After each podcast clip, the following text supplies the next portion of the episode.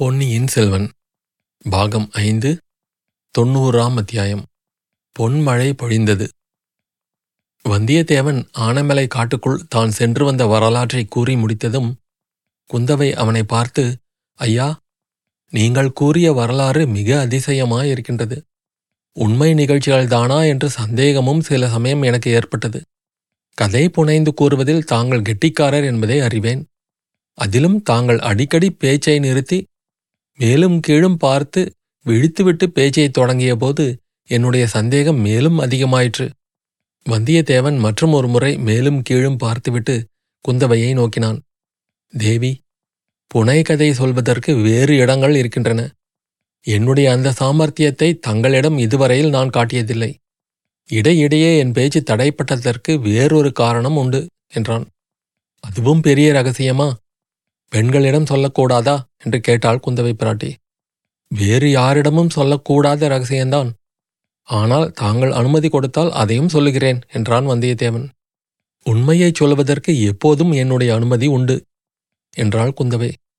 அப்படியானால் சொல்லிவிடுகிறேன். பிறகு என்னை கோபித்துக் கொள்வதில் பயனில்லை. நான் தங்களிடம் பேசிக்கொண்டிருக்கும் போது சில சமயம் தற்செயலாக தங்கள் விழிகளில் என் பார்வை பதிந்து விடுகிறது. தேவியின் கரிய கண்களில் என்ன அரிய மாயம் இருக்கிறதோ தெரியவில்லை. அது என்னை அப்படி திகைத்து நிற்கும்படி செய்துவிடுகிறது. மறுபடியும் சமாளித்து கொண்டு பேச்சை தொடங்குகிறேன் என்றான். குந்தவையின் இதழ்கள் விரிந்தன, கன்னங்கள் குழிந்தன, கண்கள் சிரித்தன. ஐயா, என்னுடைய கண்களில் அரிய மாயம் ஒன்றும் இல்லை, கரிய மாயமும் இல்லை. சில காலமாக மையிட்டுக் கொள்வதையும் விட்டுவிட்டேன். என்னுடைய கண்களில் தாங்கள் தங்களுடைய உருவத்தைத்தான் பார்த்திருப்பீர்கள். அதுதான் தங்களை திகைப்படையச் செய்திருக்கும் என்றாள். தேவி, என்னுடைய உருவத்தை நான் கண்ணாடிகளில் பார்த்திருக்கிறேன். தெளிந்த நீரில் பிரதிபலிக்க பார்த்திருக்கிறேன். அப்போதெல்லாம் நான் எந்தவித திகைப்பும் அடைந்ததில்லை என்றான் வல்லவரையன். என் கண்களை கண்ணாடிக்கும் தண்ணீருக்கும் ஒப்பிடுகிறீர்களா? கண்ணாடி மங்கிவிடும், தண்ணீர் கலங்கிவிடும் என்றாள் இளவரசி. கண்ணாடி மங்கினால் துடைத்து சுத்தம் செய்வேன், தண்ணீர் கலங்காமல் பார்த்துக்கொள்வேன். தங்கள் கண்களின் இமைகள் மூடி திரையிட்டு என் உருவத்தை மறைப்பதை நான் தடுத்து நிறுத்த முடியாதல்லவா என்றான் வந்தியத்தேவன். கண்ணாடிக்கு எதிரில் நின்றால்தான் உருவம் பிரதிபலிக்கும், தண்ணீர் கலங்காமல் தெளிந்திருந்தால்தான் உருவம் தெரியும். ஆனால் என் கண்கள் திறந்திருந்தாலும் கண்ணிமைகள் மூடியிருந்தாலும் தாங்கள் என் முன் இருந்தாலும் இல்லாவிட்டாலும் தங்கள் உருவம் எப்போதும் என் கண்களில் பொலிகிறது. இந்த அதிசயத்தின் காரணம் என்ன என்று தங்களால் சொல்ல முடியுமா என்று குந்தவை கேட்டாள். வந்தியத்தேவன் மெய் சிலிர்த்தது. தழுத்தழுத்த குரலில், தெரியவில்லையே தேவி என்றான். தெரியாவிட்டால் நான் சொல்லுகிறேன். தங்களிடத்திலேதான் அப்படி ஏதோ ஒரு மாய மந்திர சக்தி இருக்கிறது. சோழ குலத்தை பழிவாங்க வந்த வைர நெஞ்சம் கொண்ட நந்தினியின் உள்ளமும் தங்களை கண்டு சஞ்சலம் அடைந்து விட்டதல்லவா? சற்று முன் தாங்கள் அமுதினும் இனிய வார்த்தை கூறி என்னை பரவசப்படுத்தினீர்கள். அதே மூச்சில் அந்த கொடிய விஷநாகத்தின் பெயரை ஏன் சொல்லுகிறீர்கள்? நந்தினியை உள்ளத்தில் நஞ்சுடைய பாம்பு என்று நான் வெறுத்த காலம் உண்டு. இப்போது அவளை நினைக்கும்போது எனக்கு அவள் பேரில் இரக்கம்தான் உண்டாகிறது. நந்தினியிடம் தாங்கள் இரக்கம் கொள்வது சோழ குலத்தை நாசமாக்க வரும் ஆலகால விஷத்திடம் இரக்கம் கொள்வதாகும். ஐயா, சோழகுல வம்சத்தாருக்கு குலதெய்வமாகிவிட்ட மந்தாகினி தேவியின் மகள் அவள். என் அருமை சகோதரன் அருள்மொழியை பலமுறை காப்பாற்றிய தேவியின் மகள் அவள். என் தந்தையை சதிகாரனுடைய வேலுக்கு இரையாகாமல் காப்பாற்றி தன்னுடைய உயிரை பலி கொடுத்த மாதரசியின் மகள் நந்தினி. ஆனால் அந்த சதிகாரனுடைய வேலை எரிய தூண்டியவள் அவள். ஆதித்த கரிகாலருக்கு யமனாக வந்தவள் அவள். வீராதி வீரராகிய பெரிய பழுவேட்டரையரின் மதியை மயக்கி பொம்மை போல் ஆட்டி வைத்தவள். பெரிய பழுவேட்டரையரின் மதியை மட்டும்தானா மயக்கினாள்? பார்த்திபேந்திர பல்லவன், கந்தமாறன் முதலியவர்களையும் தன் கைக்கருவி ஆக்கிக் கொண்டாள்.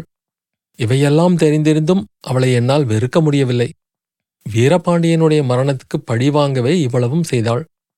எடுத்த காரியத்தை நிறைவேற்றுவதில் வெற்றி அடைந்தாள்.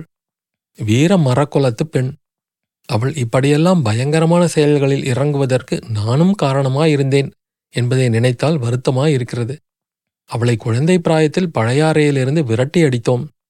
நல்ல காரியமே செய்தீர்கள் தேவி.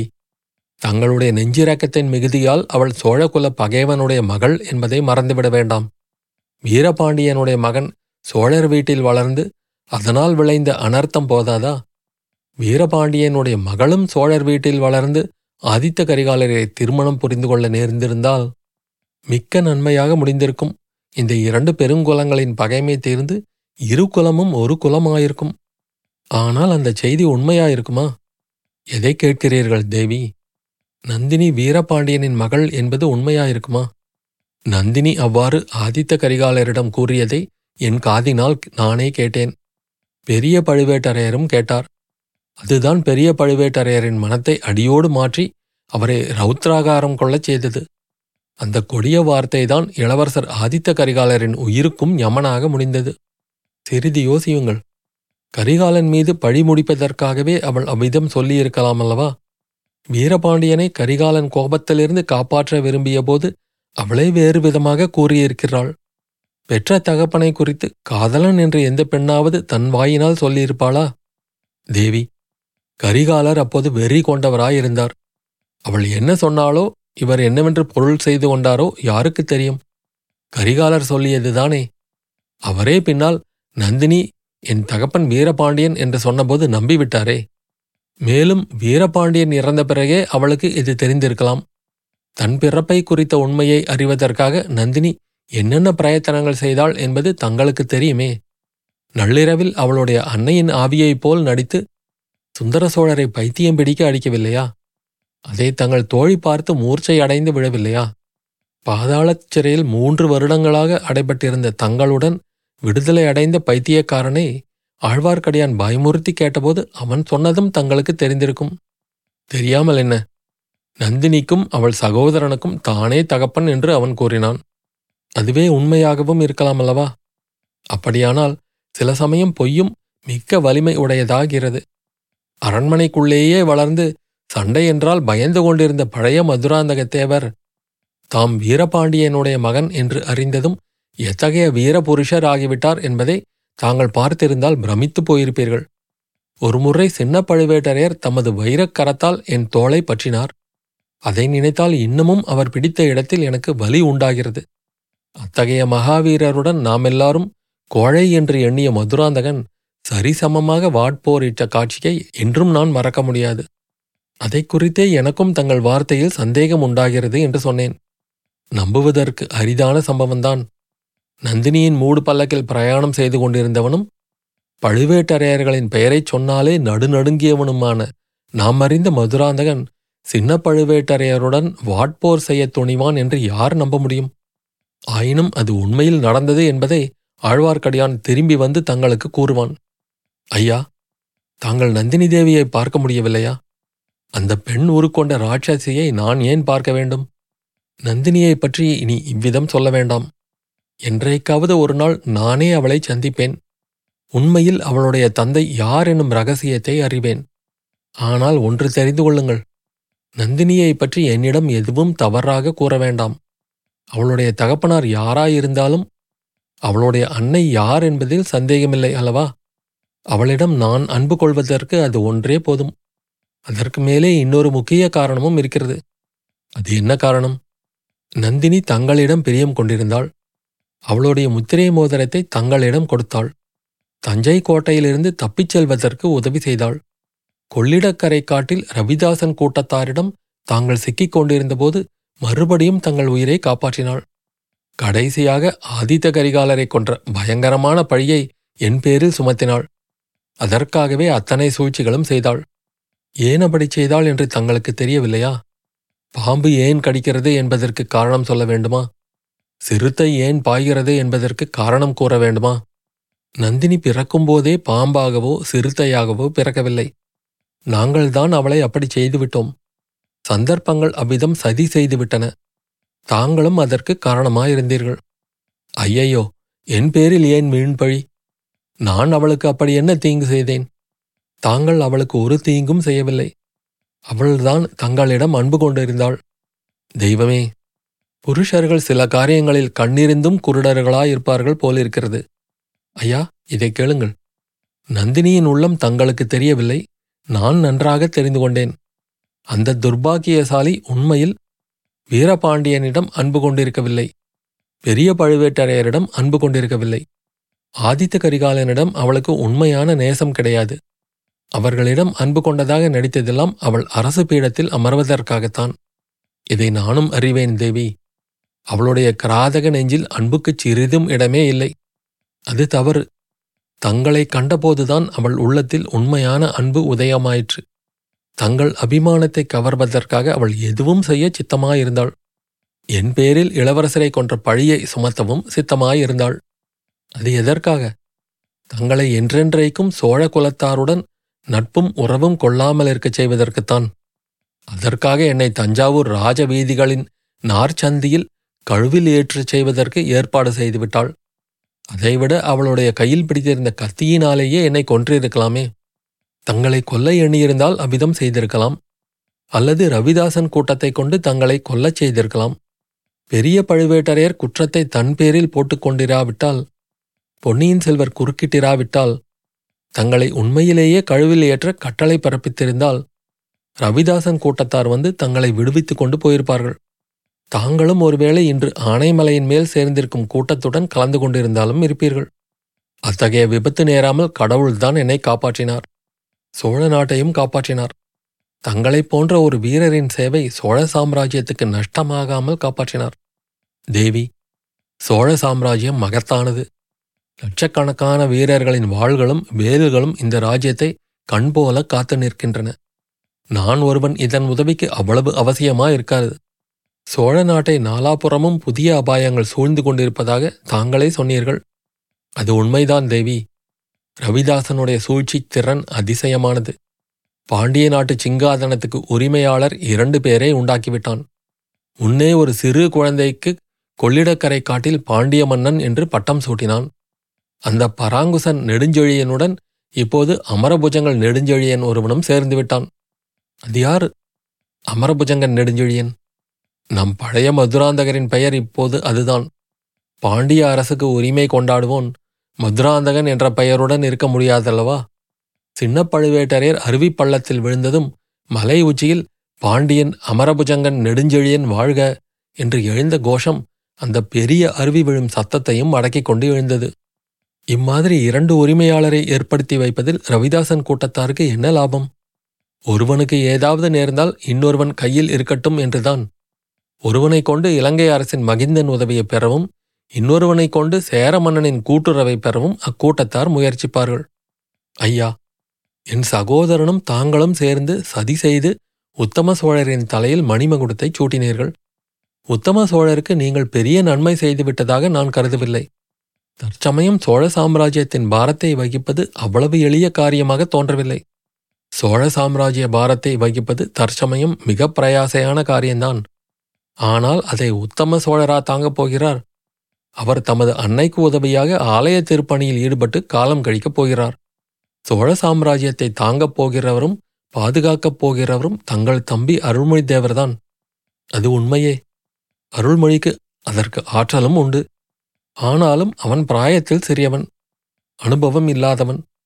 சோழ சாம்ராஜ்யத்தை தாங்கி வந்த 2 பெரும் வைரத்தூண்கள் பழுவூர் அரசர்கள் போய்விட்டார்கள். பெரியவர் நம்மை விட்டே சென்று விட்டார்.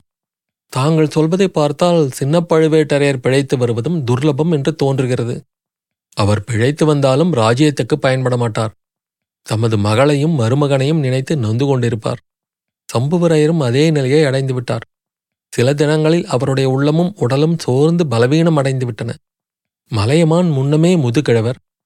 தமது பேரர்களில் ஒருவன் இறந்து இன்னொருவனுக்கு பட்டமில்லை என்று ஆனதும் அவரும் அடியோடு தளர்ந்து போனார். கொடும்பாளூர் பெரிய வேளாரின் மனம் ஒரு நிலையில் இல்லை. அருள்மொழி முடிசூட்டிக் கொள்ளப் போவதாக சொல்லிக் கொண்டிருந்து கடைசி நிமிஷத்தில் தம்மை ஏமாற்றிவிட்டதை அவரால் மன்னிக்க முடியவில்லை. வானதியை அருள்மொழி மணந்ததில் கூட அவருக்கு திருப்தி ஏற்படவில்லை. இனிமேல் ராஜ்ய விவகாரங்களில் தாம் தலையிடுவதில்லை என்றும் கொடும்பாளூரில் ஆலய திருப்பணி செய்யப் போவதாகவும் கூறிவிட்டு போய்விட்டார். கடம்பூர் மாளிகையில் நடந்த சதிக்கூட்டத்தில் கலந்து கொண்ட மற்ற சிற்றரசர்கள் அனைவரும் அவர்கள் ஒன்று நினைக்க காரியம் வேறாக முடிந்தது பற்றி வெட்கி மனம் குன்றி போனார்கள். ஐயா, அருள்மொழிக்கு உதவி செய்ய துணைவர்கள் வேண்டும். வாழ்வலி தோள்வலியுடன் அறிவுத்திறமையும் வாய்ந்த உற்ற நண்பர்கள் அவனுக்கு வேண்டும். நல்ல வேளையாக பல்லவ பார்த்திபேந்திரர் இருக்கிறார் என்று சொன்னான் வந்தியத்தேவன். அவருடைய துணைவலியும் அருள்மொழிக்கு கிடைக்கும் என்று சொல்வதற்கில்லை. அவரை ஊரை விட்டு அனுப்பிவிட்டு உத்தம சோழருக்கு முடிசூட்டியதில் அவருக்கு கோபம். அதை காட்டிலும் அருள்மொழி தன் அந்தரங்க தோழராக தங்களை பாவிப்பது அவருக்கு பிடிக்கவில்லை. அவருடைய கோபத்துக்கு நியாயம் இருக்கிறது. சோழ குலத்துக்கு அவர் எவ்வளவோ தொண்டு செய்திருக்கிறார். நானோ புதிதாக வந்தவன். அவரிடம் நான் வேணுமானால் மன்னிப்பு கேட்டுக்கொள்கிறேன். குந்தவை சிறிது யோசித்துவிட்டு, அது எரிகிற தீயில் எண்ணெய் விட்டது போலாகும் என்று கூறினாள்.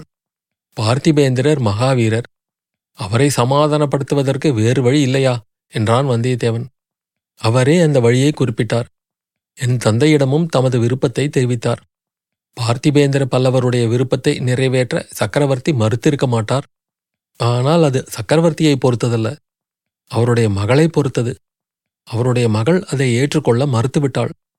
ஆமையா, சிவாலயத்துக்கு மலர் எடுத்து கொடுத்து கொண்டிருந்தவர் திடீரென்று சிங்காதனம் ஏறி மணிமகுடம் சூட்டிக் கொண்டதை பார்த்து பல்லவகுல தோன்றலுக்கு பொறுக்கவில்லை. கடலில் படகு விட்டு கொண்டிருந்தவள் சிங்காதனம் ஏறியதும் அவருக்கு சகிக்கவில்லை. பழைய பல்லவ நாட்டுக்கு தன்னை சுதந்திர மன்னனாக்கி சில சாசனம் எழுதும் உரிமை அளிக்க வேண்டும் என்று கேட்டார். ஆஹா, அது எப்படி கொடுக்க முடியும்? சோழ ராஜ்யத்தை சின்னாபின்னப்படுத்துவதாகுமல்லவா? அந்த உரிமை கொடுக்க என் தந்தை சம்மதித்து விட்டார். அத்துடன் பல்லவகுமாரர் நிற்கவில்லை. முன்னொரு சமயம் பல்லவ அரசகுமாரி சோழகுமாரன் ஒருவனை மணந்து கொண்டாளாம். அதற்கு ஈடாக சுந்தர சோழரின் குமாரியை தமக்கு திருமணம் செய்து கொடுக்க வேண்டும் என்று கோரினார். இதை கேட்டதும் வந்தியத்தேவனின் முகம் மிக்க மனவேதனையை காட்டியது. அதை மறைத்துக் கொள்வதற்காக அவன் முகத்தை வேறு பக்கம் திருப்பிக் கொண்டான். குந்தவையின் முகம் புன்சிரிப்பால் மலர்ந்தது. வேண்டுமென்றே அவள் மேலே ஒன்றும் சொல்லாமல் இருந்தாள். சற்று பொறுத்து வந்தியத்தேவன், அதற்கு சக்கரவர்த்தி என்ன விடை கூறினார் என்றான். அதற்கு சக்கரவர்த்தி எப்படி பதில் கூற முடியும்? அது அவர் மகள் விருப்பத்தை பொறுத்ததல்லவா? சக்கரவர்த்தி தம் மகளை கேட்டார். சக்கரவர்த்தி திருமகள் அதற்கு என்ன பதில் கூறினார்? பார்த்திபேந்திரனை கைப்பிடிக்க சம்மதமில்லை என்று சொல்லிவிட்டார். ஏன் ஏன் என்று வந்தியத்தேவன் கேட்ட குரலில் அடங்காத ஆர்வம் ததும்பியது. சக்கரவர்த்தி திருமகள் காரணம் எதற்காக சொல்ல வேணும்? இருந்தாலும் ஒரு காரணம் கூறினாள். தெய்வ பொன்னி நதி பாயும் புனல் நாட்டை விட்டு வெளிநாட்டுக்கு போக விருப்பமில்லை என்று கூறினாள். அது ஒன்றுதானா காரணம்? வேறு காரணமும் இருக்கலாம். அதில் சிரத்தை உள்ளவர்களுக்கு அல்லவா சொல்ல வேணும்? ஏனோதானோ என்று கேட்பவர்களிடம் எதற்காக சொல்ல வேணும் என்றாள் குந்தவை தேவி. அளவில்லாத சிரத்தையுடன் ஆர்வத்துடனும் கேட்கிறேன். அவ்வளவு சிரத்தையும் ஆர்வமும் உள்ளவர்கள் தாங்களாகவே அதை தெரிந்து கொள்வார்கள். அவர்களுக்கு சொல்லித் தெரிய வேண்டியதில்லை.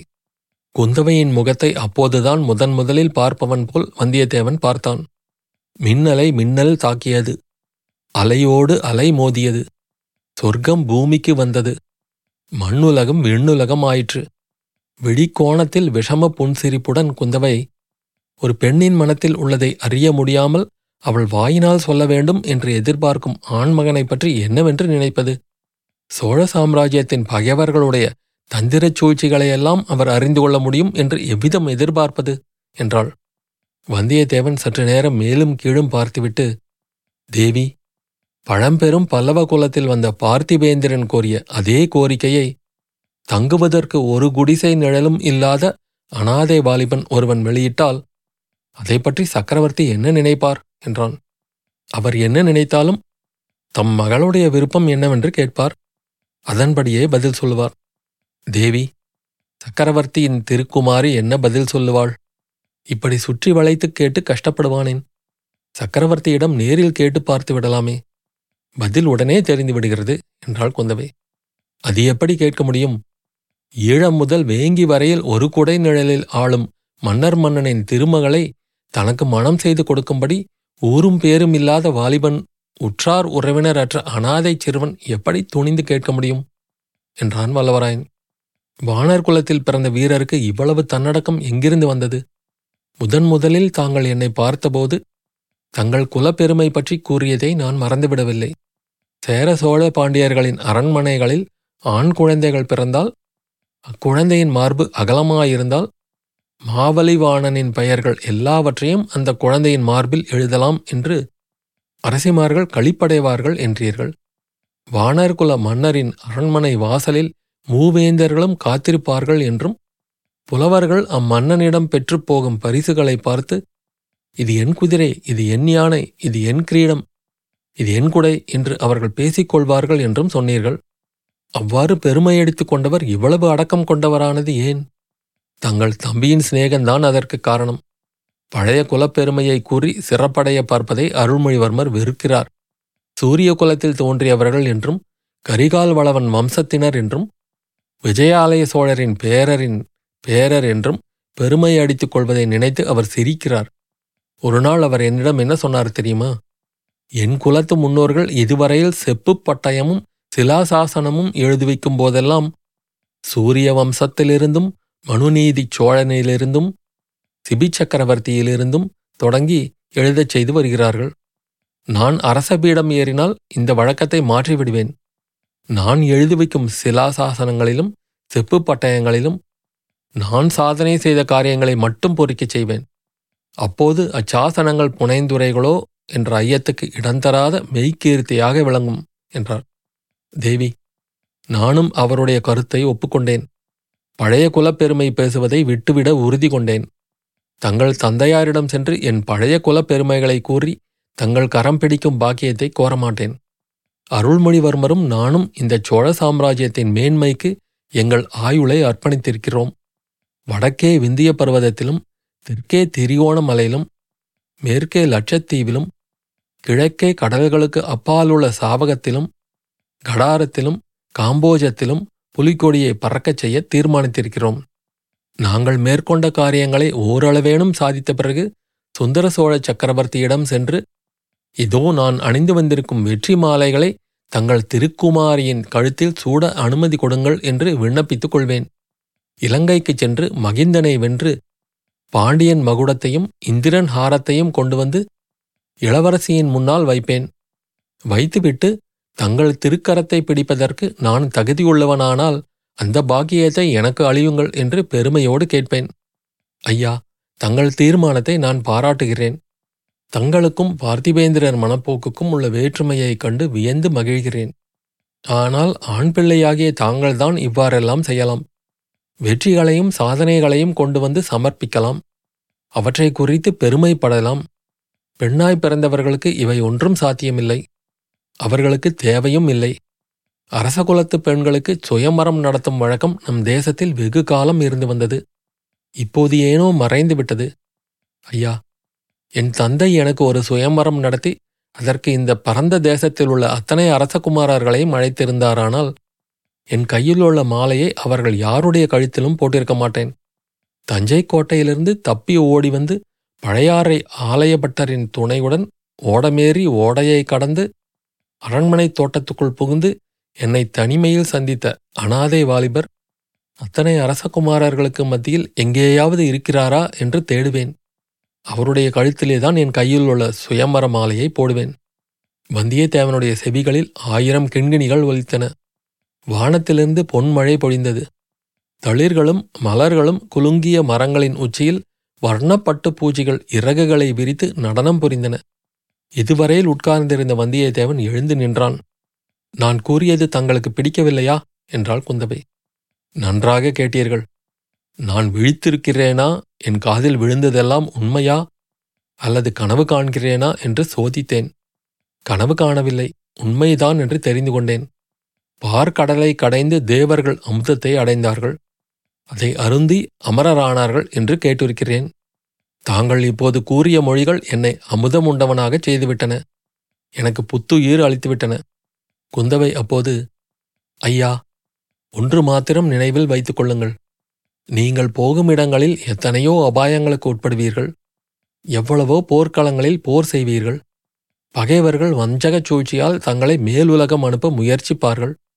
அப்படி ஏதாவது தங்கள் உயிருக்கு அபாயம் நேர்ந்துவிட்டால் இந்த தொல்பெருமை வாய்ந்த சோழ குலத்தில் பிறந்த ஒரு இளவரசி கல்யாணமாவதற்கு முன்னாலேயே கைம்பெண் ஆவாள். இதை மறந்து விடாதீர்கள் என்றாள். தேவி, அப்படி ஒன்றும் நிச்சயமாக நேராது. நான் தான் அமுதமுண்டு அமரனாகிவிட்டேனே, இனி எனக்கு மரணம் இல்லை. கன இருள் சூழ்ந்த வனாந்தரங்களில் காற்றும் மழையும் கடுகிப் பெய்து நான் திசை தெரியாமல் தடுமாறும் சமயங்களில் தாங்கள் அக்காட்டு மத்தியில் உள்ள வீட்டில் பலகணிக்கு அருகில் விளக்கேற்றி வைத்துக்கொண்டு எனக்காக காத்திருப்பீர்கள்.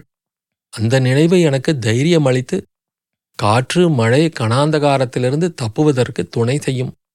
அலைக்கடலின் நடுவில் மரக்கலத்தில் ஏறி நாளும் வாரமும் மாதமும் கணக்கு மறந்து திக்கு தெரியாமல் மதிமயங்கி கதிகலங்கி நிற்கும்போது சப்தரிஷி மண்டலத்தின் அடியில் என்றும் நிலைத்து நின்று சுடர்விட்டு வழிகாட்டும் துருவ நட்சத்திரமாக தாங்கள் ஒளி வீசுவீர்கள். நான் திசை அறிந்து என் மரக்கலத்தை திருப்பிக் கொண்டு வருவேன். கடற்கரை ஓரத்து பாறைகளில் மாமலைகள் போன்ற பேரலைகள் தாக்கி கடல் கொந்தளித்து கொண்டிருக்கும் இரவு நேரங்களில் கலங்கரை விளக்கிலிருந்து வரும் உயிர்காக்கும் ஒளியாக தாங்கள் பிரகாசிப்பீர்கள். அந்த பிரகாசத்தை கொண்டு என் படகு பாறையில் மோதாமல் கரையிலே கொண்டு வந்து சேர்ப்பேன். புல்லும் பூண்டும் முளையாத அகண்டமான பாலைவன பிரதேசத்தில் வடவைக்கணல் என கொளுத்தும் வெயிலில் அனல் பிழம்பென சுட்டு பொசுக்கும் மணலில் நான் தாகத்தினால் நாவுலர்ந்து வியர்வை கால்கள் வறண்டு தவித்து தத்தளிக்கும் நேரங்களில் தென்னை மரங்களும் தேன் கதலிகளும் சூழ்ந்த ஜீவநதி ஊற்றாக தாங்கள் எனக்கு உதவுவீர்கள். தேவி, இந்த விரிந்து பரந்த உலகத்தில் நான் எங்கே போனாலும் எத்தனை கஷ்டங்களுக்கு உட்பட்டாலும் ஒரு நாள் கட்டாயம் திரும்பி வருவேன். திரும்பி வந்து தங்களை கரம் பிடித்து மணந்து கொள்வேன். இந்த என் மனோரதம் நிறைவேறும் வரையில் என்னை யமன் நெருங்க மாட்டான். அமுதமுண்ட அமரனாக இருப்பேன். இவ்விதம் வந்தியத்தேவன் தன் வாழ்க்கையில் என்றும் பேசி அறியாதவாறு பேசிவிட்டு உட்கார்ந்தான். இளைய பிராட்டி மெய்மறந்து அவன் முகத்தை பார்த்த வண்ணம் இருந்தாள்.